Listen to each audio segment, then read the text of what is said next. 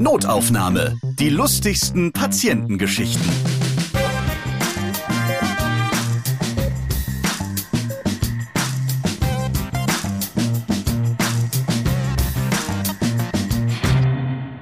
Ein fröhliches Hallo durch eure Podcast-Kopfhörer. Schön, dass ihr wieder Lust habt auf unterhaltsame Geschichten aus dem Gesundheitswesen. Ich bin Ralf Potzus und in diesem Podcast erzählen Mitarbeiter und Mitarbeiterinnen aus Krankenhäusern, Arztpraxen oder Kliniken ihre lustigen Geschichten, die sie mit ihren Patienten und Patientinnen erlebt haben.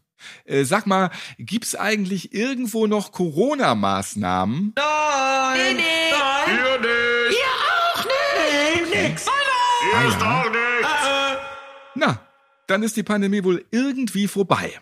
Dann machen wir heute mal ein Notaufnahme-Covid-19-Resümee. Tatsächlich hatten wir das schon mehrfach geplant, aber es ging nie, weil sämtliche Mitarbeitende auf Corona-Stationen immer eine volle Hütte hatten. Bis jetzt. Ja, die hatten nie Zeit. Darum eben jetzt erst das Corona-Special. Wir reden heute über eine alte Französischlehrerin, die in der Pandemie vor etwas ganz anderes Angst hat. Ein Polizist dreht vollkommen durch, weil er die Besuchsbeschränkungen im Altenheim so gar nicht einsieht. Und ein Türsteher schlägt im Covid-19-Testzentrum zu. Übrigens, die Namen von Patientinnen und Patienten in dieser Podcast-Folge, die haben wir geändert. Ja, und jetzt starten wir mit Friederike Förster aus Oldenburg. Du bist Mitarbeiterin der Patientenaufnahme und das bist du geworden dank der Pandemie. Hallo, grüß dich. Hallo Ralf.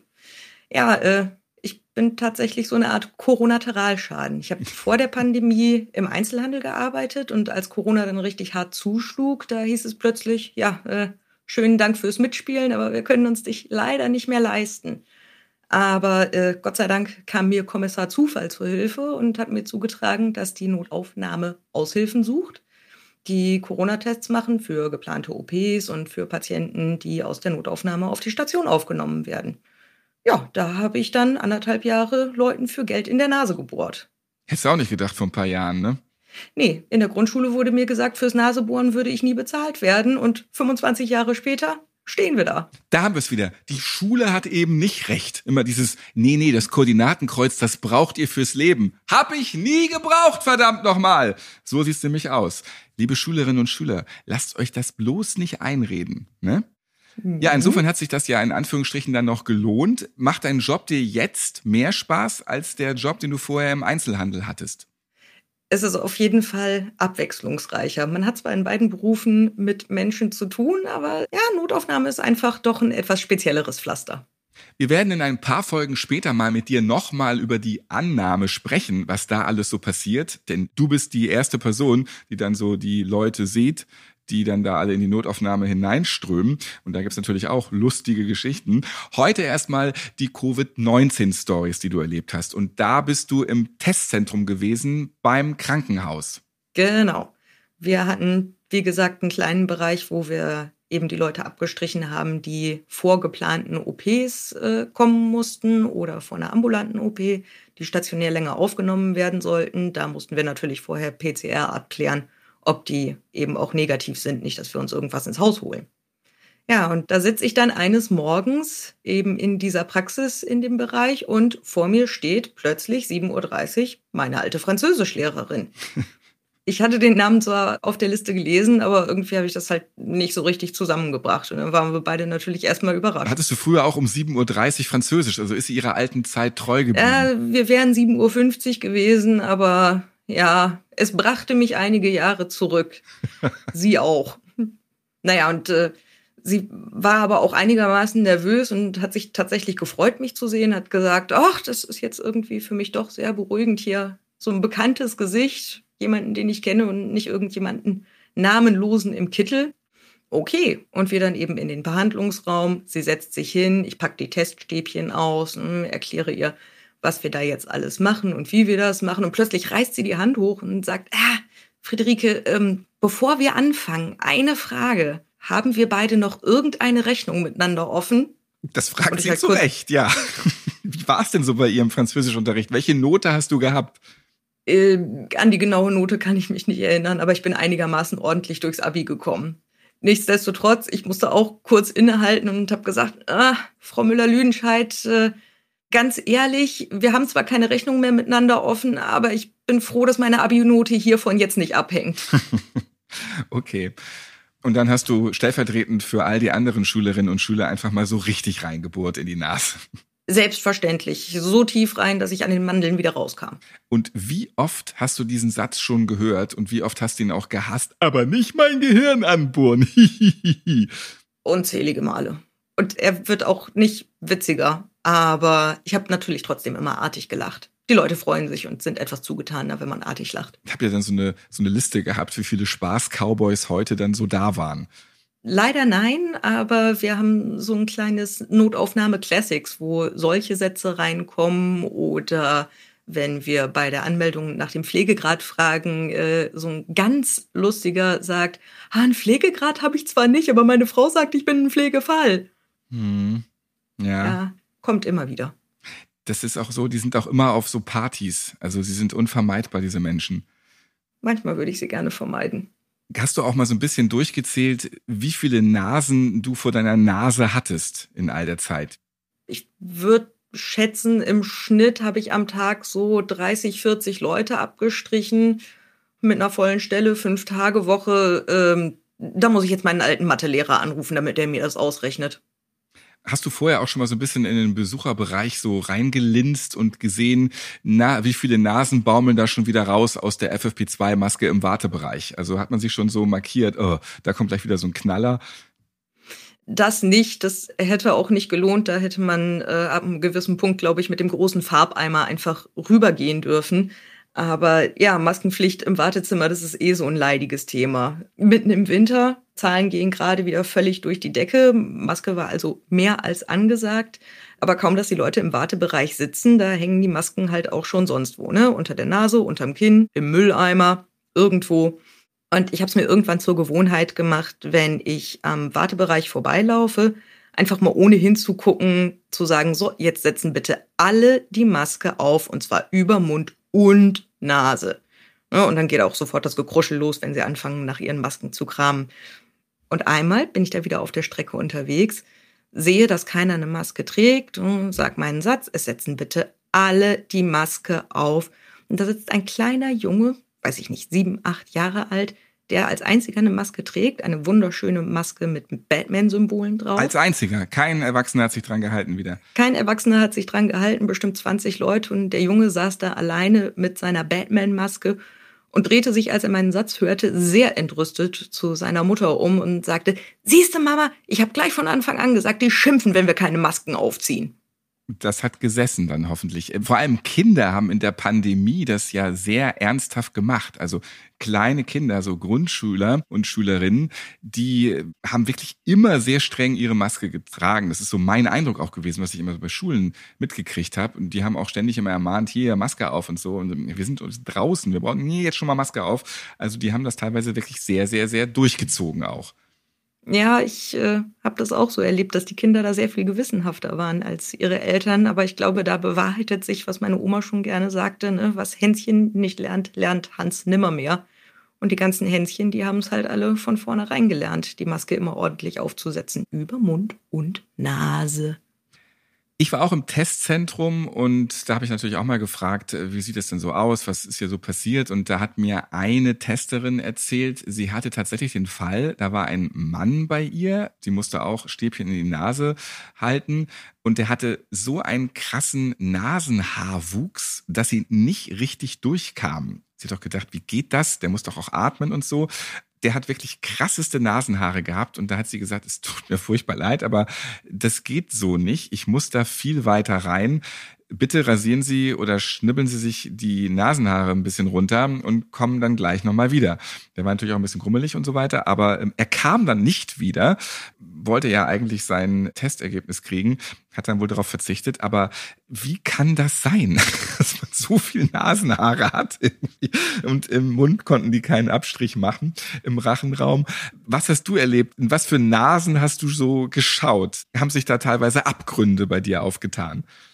Es waren alle Nasen dabei. Es waren große Nasen, es waren kleine Nasen, es waren schwer zugängliche Nasen wegen Nasenscheidewandverschiebung. Es war eigentlich alles dabei.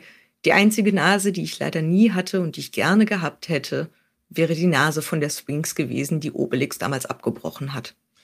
Da kommt man dann richtig gut rein. Auf jeden Fall. Da könnte ich als ganze Person hineinsteigen. Friederike, wir reden gleich weiter. Stichwort, es gibt auch noch einen sehr starken Türsteher, den du vor der Nase hattest. Und das war dann deine Nase. Wir hören uns aber jetzt noch mal andere Geschichten von anderen Menschen an, die in der Pandemie mit Covid-19 und den Auswirkungen zu tun hatten. Danke erstmal für den Moment. Okay, cool, bis gleich. Bei mir ist Professor Bernd Riekemann. Er ist gelernter Krankenpfleger und Vorstandsmitglied im Kreisverband der Arbeiterwohlfahrt im Kreis Wesel. Ich grüße dich. Ja, hallo Ralf, freut mich. Du hast auch einiges zu erzählen, was bei Corona so passiert ist. Ja, ich habe da zwei ganz interessante Geschichten, humorvolle Geschichten, die passiert sind, wo ich selber ins Schmunzeln gekommen bin. Wir hatten das mal abgefragt bei unseren äh, Kollegen aus der stationären Altenpflege.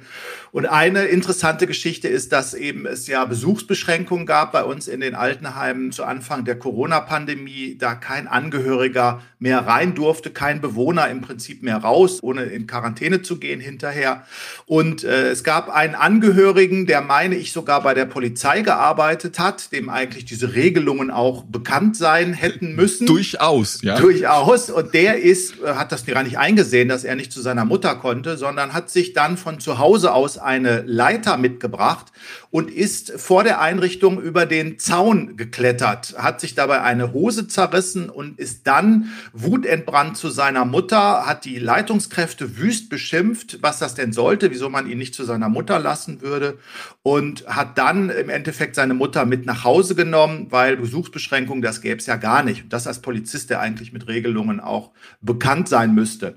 Hat seine Mutter dann äh, eben nach Hause mitgenommen und nach ungefähr vier Wochen kam die Anfrage wieder bei uns uns, ob wir die Mutter aufnehmen können. Das würde gar nicht funktionieren zu Hause. Jetzt völlig war, überraschend so. Genau, völlig überraschend. Jetzt war aber auch leider kein Platz mehr frei, sodass sich äh, derjenige ein anderes Heim wahrscheinlich für seine Mutter aussuchen durfte. Das ist eine der interessanten Geschichten. Und da auch noch mal einmal ganz kurz, mhm. der kommt dann mit einer Leiter. Also er hört, genau. sorry, Besuchsrecht geht nicht. Ja. Gilt für alle, war für alle auch tragisch. Also ja. vor allem ja auch für die, die in den Pflegeeinrichtungen waren. Genau. Ja. Lange Zeit abgeschottet, monatelang und natürlich auch für die ganzen Verwandten. Aber äh, dann drehte halt einer durch und äh, mit der Leiter über den Zaun. Also genau. damit muss man sich dann rumschlagen, wenn es sowieso gerade nicht einfach ist in so einer Pflegeeinrichtung. Ja, man hat das ja auch wieder revidiert. Man sagt auch seitens der Politik, sowas darf nie wieder vorkommen, dass man da wirklich Menschen so lange isoliert von ihren Angehörigen, auch teilweise Sterbende isoliert. Das geht gar nicht. Da gibt es entsprechende Stellungnahmen und eben das soll einfach nicht mehr vorkommen. Aber so erfindungsreich sind dann teilweise die Angehörigen und erstaunlicherweise, wie gesagt, ein Polizist, der eigentlich diese Corona-Regeln auswendig kennen müsste, setzt sich darüber hinweg, fährt nach Hause, ist also nicht reingekommen, fährt nach Hause, holt sich seine Leiter und leitert an und geht dann über den Altenheimzaun. Also nicht schlecht. Ich schätze mal, sollte er einen Mund-Nasenschutz getragen haben, war der auch unter der Nase. Genau. Es muss so gewesen sein. ja.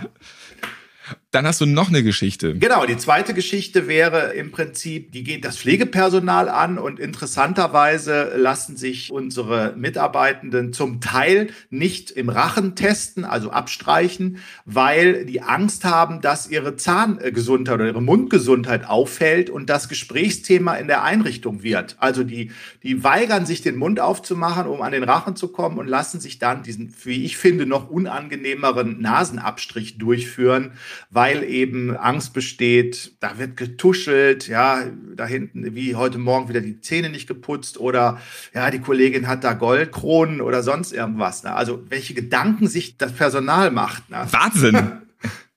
Aber das verstehe ich nicht.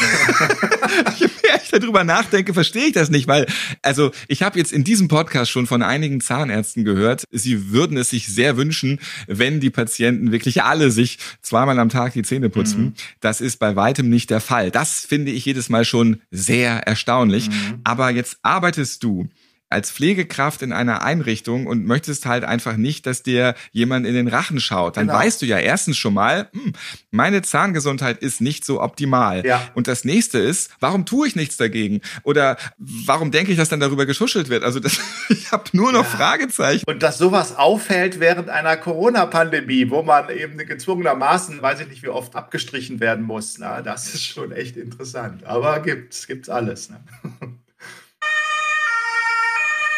Werbung. Ich habe einen Podcast-Tipp für euch, der mir sehr am Herzen liegt. Seit 2020 produziert die BGW den Podcast Herzschlag für ein gesundes Berufsleben. Ich moderiere diese Audioserie für die Berufsgenossenschaft für Gesundheitsdienst und Wohlfahrtspflege. Wie bleibt man bei der Arbeit fit und gesund? In der Pflege, bei der Behindertenhilfe und in der pädagogischen Arbeit. Zu Wort kommen Arbeitgeberinnen und Arbeitgeber, Fachleute, Führungskräfte und Beschäftigte. Sie alle schildern ihre Erfahrungen, geben Tipps und Hinweise. In diesem Jahr steht die BGW-Branche Krankenhaus und Klinik im Fokus der Podcast-Themen. In den beiden aktuellen Podcast-Folgen Ärzte und Ärztinnen am Limit und Was muss sich in unseren Kliniken ändern, da beschäftigt sich die BGW mit der gesundheitlichen Situation der Mediziner und Medizinerinnen. Und inspirierende Menschen im Berufsalltag, die werden im Rahmen einer neuen Serie vorgestellt. Ich spreche mit ihnen über ihren Arbeitsalltag, über Probleme und Herausforderungen. der sogenannte Präsentismus. Das bedeutet, dass die Ärztinnen und Ärzte krank zur Arbeit kommen. Also sie arbeiten, obwohl sie krank sind. Und die Motivation ist häufig, dass man aufgrund der knappen Personaldecke die Kolleginnen und Kollegen nicht im Stich lassen möchte. 20 Prozent der jungen Kolleginnen und Kollegen nehmen Medikamente, um überhaupt über ihren Alltag zu kommen. Das sind schon krasse Erkenntnisse aus dem Job im Krankenhaus. Wir sprechen jedoch auch über die schönen Seiten der Arbeit und über Vorbildfunktionen. Hört euch die Folgen gerne mal an, überall wo es Podcast gibt und auf bgw-online.de slash podcast. Eine Verlinkung zu Herzschlag für ein gesundes Berufsleben, das gibt's auch in den Shownotes dieser Podcast-Folge. Nach Notaufnahme einfach gleich weiterhören. Werbung Ende. Jetzt bei mir ist Kerstin Meinhardt. Sie ist eine geleaste Schwester. Das heißt, sie ist Pflegefachfrau auf Abruf, wird überall da eingesetzt, wo sie benötigt wird, im Krankenhaus, im Altenheim, auch in der Hospiz.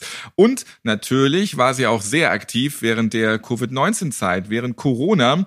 Und da musstest du halt dann auch einiges machen. Und da hören wir jetzt mal, was da so passiert ist. Hallo erstmal, Kerstin. Hallo Ralf. Das sind immer die Momente. Die Schwester kommt mit dem Röhrchen und dem Stäbchen und, und die Patienten reißen die Augen auf und denken immer, lass es mich nicht erwischen, ich will nicht. Aber wir sind ja gnadenlos. Es muss sein, es kommt keiner davon. Jeder wird getestet. Wie oft hast du denn schon diesen Satz gehört? Aber nicht in mein Gehirn pieksen. Oh, nicht, nicht selten, nicht selten, eigentlich fast jedes Mal. Sie sind doch jetzt schon ganz oben. Ich sag, nein, ich gehe nicht nach oben, ich gehe nach hinten, unten. Und das können die sich dann gar nicht vorstellen, wie das funktionieren soll. Und ich sag, das haben wir gleich, ne? Und dann gehst du mit deinem Stäbchen so ran und der Kopf, der geht immer weiter und du bist in der Nase und sie rutschen so langsam im Stuhl runter und dann fangen sie fast an zu würgen. Ja, aber der Abstrich muss sein. Da kommt keiner drum. Da kann er sich auf den Kopf stellen. Nix da. Es wird gemacht, ob er will oder nicht. Ich muss mich auch regelmäßig immer testen, beruflich auch schon. Und äh, mittlerweile baller ich mir das auch so weit einfach in die Nase. Das ist schon so, ein, so eine Selbstverständlichkeit irgendwie. Aber ich mache meine Augen dabei immer zu. Also ich finde es total unangenehm, wenn die Augen auf sind, weil ich meine immer, dass meine Pupille sich in alle Richtungen dreht dabei. Das ähm, möchte ich mir und anderen nicht antun dann dabei. Also ich mache das dann immer blind. Viele machen das vorm Spiegel, dass sie genau sehen, wo sie hingehen. Ne? Ja, nee, das ich ist jetzt das mittlerweile gelernt. Nach all diesen Jahrhunderten Pandemie. Gefühlt ja, ja. So sieht's aus. Ne? Aber bei dir kommt ja noch viel mehr dazu. Du musst dir nicht regelmäßig selbst das in die Nase schieben oder das äh, ständig bei deinen Patientinnen und Patienten machen. Du musst ja auch mit Covid-19-Patientinnen und Patienten arbeiten oder denen helfen, die pflegen. Und äh, da passiert einiges. Da passiert einiges. Und ich hatte vor ein paar Tagen eine Patientin, der hatte man eröffnet. Sie ist Kontaktperson von einer Corona-Patientin und sie steht ab sofort unter Quarantäne und gilt als erstmal Corona-Patientin, ja. Und du hast dann vor dem Zimmer dein Tischchen mit deinem Equipment. Du ziehst dann dein Mäntelchen an und die Haube auf und Handschuhe und, und Brille. Und ja, es war Essenszeit. Ich schnapp mir das Tablett aus dem Pflegewagen, aus dem Essenswagen und klopfe an, renne rein und sie schreit, halt! Ich sag, was ist denn? Ich hab Corona! Sie dürfen nicht rein. Und ich schaue sie an. Ich darf rein? Schauen Sie mal. Ah, ah, ich hab, bin angezogen. Ich darf, ne? Dann fiel ihr so der Stein von der Seele, vom Herzen. Sie hat ja Angst, dass sie jemanden ansteckt, ne? Du hast eben so schön gesagt, du hast dein Mäntelchen an. Das ist das Corona-Mäntelchen. Den Breaking Bad Schutzanzug, so sag ich immer dazu. Ja, und die sind so richtig schön ekelhaft, ja. Die sind innen beschichtet, dass keine Feuchtigkeit durchkommt. Und wenn du so ein Ding anhast und dann auch zur Pflege ins Zimmer musst und dann, ich habe dann auch mal zwei Paar Handschuhe übereinander und dann die Kappe auch oben auf den Haaren und dann noch die Brille dazu. Du kommst dir wirklich vor, als wärst du auf dem Mars, ne? und du kommst ins Schwitzen. Und wenn man dann so eine 10-Stunden-Schicht abreißt und die ganze Zeit Covid-19-Patienten und Patientinnen betreut, der Schweiß da runterläuft bei dieser Vollmontur, dann ist es ein anderes Kaliber, als wenn man mal kurz irgendwo die FFP2-Maske aufhaben muss. Liebe Dauernörkler. Ja, immer dieses Gejammer. Wir rennen den ganzen Tag mit einer FFP2 rum. Ja, den ganzen Tag. Und wir sind so dankbar, wenn wir dann mal was essen und was trinken, dass wir es dann mal runternehmen können und dann auch mal tief durchatmen, mal ungefilterte Luft atmen. das ist wohl wahr. Danke, Kerstin Meinert. Weiterhin, ja, alles Gute beim Covid-19 durchwursteln. Ja, ich danke dir und ich hoffe immer jeden Tag aufs Neue, dass die Corona-Patientenzahl weniger wird auf der Station, weil du ja alle einzeln isolieren musst. Und da sind wir alle nicht glücklich drüber. Hoffentlich ist es weiter. Wenn ihr die Podcast-Folgen von Kerstin hören wollt, sie war als geleaste Schwester ja schon mit ihren lustigen Geschichten am Start, ja, dann macht das einfach mal, schaut in eure Lieblings-App nach und klickt die Folge an. So, jetzt gehen wir wieder zurück ins Covid-19-Zelt vor dem Krankenhaus. Testbereich, wo Friederike Förster aus Oldenburg tätig war, anderthalb Jahre. Wir haben sie vorhin ja schon gehört. Grüß dich nochmal, Friederike. Hi. Hallo zurück. Jetzt möchte ich mal die Geschichte mit dem Türsteher, mit dem Muskelpaket hören. Der musste sich bei dir auch testen lassen. Der musste sich bei mir auch testen lassen und das ist für uns beide überraschend ausgegangen. Ich selbst bin ja nur knappe 1,60 groß und der Patient, den ich da abstreichen sollte, diese Türstehertype eben, ne, man kennt das. Zwei Meter groß, drei Meter breit, 50 Liter Fass überm Gürtel. Der hatte sich mit irgendeinem Disco-Gast in die Klamotten gekriegt, irgendwas war gebrochen, er sollte bei uns operiert werden und dann saß er eben bei mir, um getestet zu werden. Jetzt kennt ja von uns jeder das Gefühl, ne, wenn das Stäbchen so tief in die Nase geht, da rudert man dann manchmal auch unkontrolliert mit den Armen. Und ich sage deswegen vorher extra noch zu ihm, wenn Sie jetzt das Gefühl haben könnten, auch nur aus Reflex und versehentlich, ne, dass Sie eventuell nach mir hauen wollen, dann setzen Sie sich bitte auf Ihre Handflächen. Und er sagt gleich, nee, das brauche ich nicht. Ich habe ja schon ganz andere Sachen. So ein kleiner Test mal ehrlich. Also, ne, was glauben Sie eigentlich, was ich aushalte? Ich denke, okay. Nehm das Stäbchen. Ich bin noch keine drei Millimeter in der Nase und es kommt, wie es kommen musste. Bam, ich krieg die Faust voll vors Sternum geschossen. Direkt hinter mir steht äh, die Tür vom Behandlungsraum auf. Ich fliege zwei Meter nach hinten, drei Meter nach hinten, komme ins Straucheln, vier Meter quer über den Flur, rücklinks in die Patiententoilette und bleib da erst im Türrahmen der Kabine hängen. Nein, das ist ja, das ist ja richtig krass und auch ein richtiger Weg. Hast du dich da verletzt? Nee, zum Glück ist mir überhaupt nichts passiert. Klar, mir ist mal kurz die Luft weggeblieben. Ne? Wenn so ein 100-Kilo-Typ dir vor die Brust haut, das bleibt nicht aus. Aber sonst ist nichts passiert. Und er hat sich auch sehr, sehr lange, sehr, sehr umständlich bei mir entschuldigt. Das hat ihm wahnsinnig, wahnsinnig leid getan. Aber wir haben alle ne, er und ich und auch die Patienten, die im Wartezimmer noch saßen, wir haben alle nicht schlecht geguckt, als da ohne Vorwarnung plötzlich die Frau im Kittel aus dem Behandlungsraum und über den Flur flog. Haben die anderen Patientinnen und Patienten gleich gesagt, die nicht, die bitte nicht. Da hatten sie leider keine Chance. Ich war die Einzige, die im Dienst war. Sie konnten mich nehmen oder nicht aufgenommen werden. Und dann musste ja trotzdem noch mal das Stäbchen bei dem in die Nase rein, weil das hat ja nicht gereicht. Habt ihr ihn dann die Hände nach hinten festgebunden? Äh, nein, er hat sich dann doch darauf besonnen, meinen ersten Rat anzunehmen und sich auf seine Handflächen zu setzen und äh, hat dann, glaube ich, auch noch mal sehr, sehr tief vorher durchgeatmet. Ne? Wegatmen soll ja helfen. Äh, beim zweiten Versuch haben wir es dann ganz gut über die Bühne gebracht. Aber weinen musste er trotzdem ein bisschen. Das gehört zu einem guten Corona-Test dazu. Ist es eigentlich da praktischer, die Augen zuzumachen dabei? Ich habe immer dann gedacht, wenn das so richtig reinging, einige haben ja auch nur so ein bisschen vorne, so ja, hier und hier, habe ich mir gedacht, ja, okay, das hätte ich mir jetzt auch sparen können. Aber andere haben es dann noch sehr ernst genommen und es ging wirklich tief rein. Dann hast du es auch gemerkt, auf jeden Fall, die Augen tränen dann. Ist es dann besser, die Augen dabei zuzumachen, sie aufzuhaben? Also ich habe immer gedacht, ich mache sie jetzt mal lieber zu, weil ich glaube, meine Pupillen drehen völlig durch. Hm. Nee, meine Erfahrung ist tatsächlich, dass es ein bisschen besser ist, wenn die Leute sich darauf konzentrieren, dass sie die Augen aufbehalten. Ähm, schlicht und ergreifend deswegen, wenn sie die Augen sowieso schon zu haben und es wird unangenehm, dann kneift man die Augen so zu, die Nase zieht sich ganz kraus und manchmal kann man dann wirklich dabei zugucken, wie auch die Nasenlöcher ein bisschen enger werden. Dann ist mit dem Stäbchen natürlich schwereres Durchkommen. Also mit Augen zukneifen macht sich der Patient eher das Leben selber schwer. Ja, toll. Habe ich ja wieder alles falsch gemacht in der Pandemie. Das sind auch Erfahrungswerte, die ich hoffe, dass niemand so schnell machen muss. Dann freue ich mich auf die nächste Pandemie, da mache ich das dann besser. Auf jeden Fall. Gelernt ist gelernt. So, Vogelgrippe ist ja äh, groß im Kommen. Ne? Schauen wir mal, was dann da so passiert die nächsten ein, zwei, drei Jahre. Hm. Eine Geschichte habe ich noch, das ist mein persönlicher Corona-Favorite, äh, weil mir da auch was passiert ist, was mir selten passiert. Der Mund sprach schneller, als das Gehirn denken konnte. Das war im ersten Corona-Winter. Ähm, da haben wir zusätzlich zu den Tests auch noch am Eingang der Notaufnahme bei jedem Patienten oder auch eben bei den Begleitpersonen, wenn sie denn erlaubt waren, eine kleine Symptomabfrage gemacht. Ne? Haben sie Halsschmerzen, Kopfschmerzen, Durchfall, ne? einmal Fieber messen, sowas eben. Und äh, da kam ein schwangeres Pärchen auf dem Weg zum Kreissaal zu uns erstes Kind. Der Mann war dementsprechend kopflos und aufgeregt. Ne, die Wehenabstände waren halt auch schon unter fünf Minuten. Da kann man schon mal ein bisschen aus dem Häuschen geraten. Das will ich ihm zugestehen.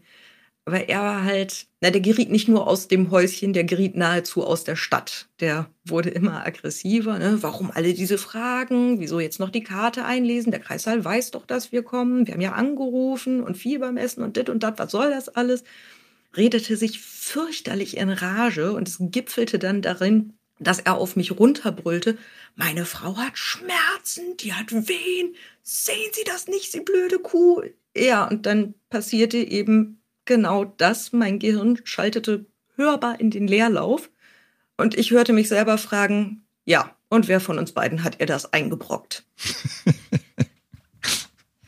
Für einen klitzekleinen Moment hatte ich ein bisschen Angst, dass er mich vielleicht noch doller verhauen möchte, als der Türsteher das getan hat. Aber Gott sei Dank war das die Schrecksekunde, die er brauchte, um auch wieder so ein bisschen runterzufahren. Werdende Puppies können dann auch ganz anders drauf sein. Mhm. Berechtigte Panik.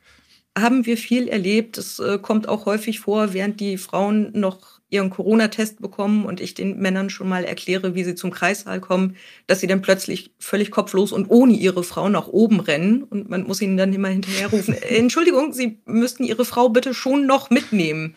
Die ist diejenige, die das Kind bekommen soll. Ich hoffe ja im Nachhinein, dass äh, dieser blöde Kuhvater da auch noch ein bisschen drüber lachen kann, weil ich finde das eine irrsinnig gute Geschichte, die man auch gerne bei Familienfeiern nach zwei, drei Schnaps noch mal wieder aufwärmen kann. Vielen Dank, Friederike Förster aus Oldenburg. Sie war monatelang Nasenbohrerin für 14 Euro die Stunde, Corona-Aushilfe im Krankenhaus-Testzentrum in der Pandemie. Hattet ihr eigentlich so ein Zelt vor dem Krankenhaus oder war es ein richtiger Raum? Wir hatten einen richtigen Raum. Da war früher mal die Notdienstpraxis vom Kassenärztlichen Notdienst drin und dann haben wir die Räumlichkeiten übernommen. Da haben Sie früher schon Pest getestet und so wahrscheinlich. Pest, Cholera, you name it. Notaufnahme könnt ihr auf allen Podcast-Plattformen hören. Wo hörst du denn Notaufnahme, Friederike? Ich höre es bei Google Podcasts, wenn ich mit dem Hund laufen gehe. Schöne Beschäftigung. Ansonsten könnt ihr auch noch bei YouTube hören oder zum Beispiel bei Spotify. Ich bin Ralf Potzus und ich freue mich, wenn ihr diesen Podcast abonniert und weiterempfehlt, liked und natürlich wieder hört. Mehr Notaufnahme gibt es auch zum Lesen. Das Buch zum Podcast gibt es überall, wo es Bücher gibt. Zum Beispiel auch direkt mit dem Link in den Shownotes dieser Podcast-Folge. Bis zum nächsten Mal. Und wir hören uns so ein paar Notaufnahmefolgen später auch nochmal wieder, Friederike, okay? Auf jeden Fall. Ich freue mich drauf. Bis bald. Notaufnahme. Die lustigsten Patientengeschichten. Ihr seid Ärztin, Arzt oder Arzthelfer, ihr arbeitet im Gesundheitswesen, ihr habt auch unterhaltsame Geschichten mit Patienten erlebt? Dann schreibt uns gerne an notaufnahme.podever.de. Und nächstes Mal hört ihr bei einem Kunden war es bei uns so, der hat ein Hörgerät, was hinterm Ohr ist und ein Ohrstück, was im Ohr ist und dazwischen ist so ein gesteckter Schallschlauch. Und er fragte ganz nett, ob er nicht so ein Stück von dem Schallschlauch auch mitnehmen könnte nach Hause. Dann haben wir gesagt, ja, okay, ist kein Problem, wir schneiden ihm was ab. Kurze Zeit später kamen dann seine Kinder und dann haben sie erzählt, wie sie ihren Vater dabei erwischt haben, dass er das eine Ende im Mund hatte und eben dran gesaugt hatte und das andere Ende eben im Ohr hatte und dann sich damit den Ohrenschmalz abgesaugt hat. Notaufnahme. Die lustigsten Patientengeschichten. Eine Produktion von Pot Ever.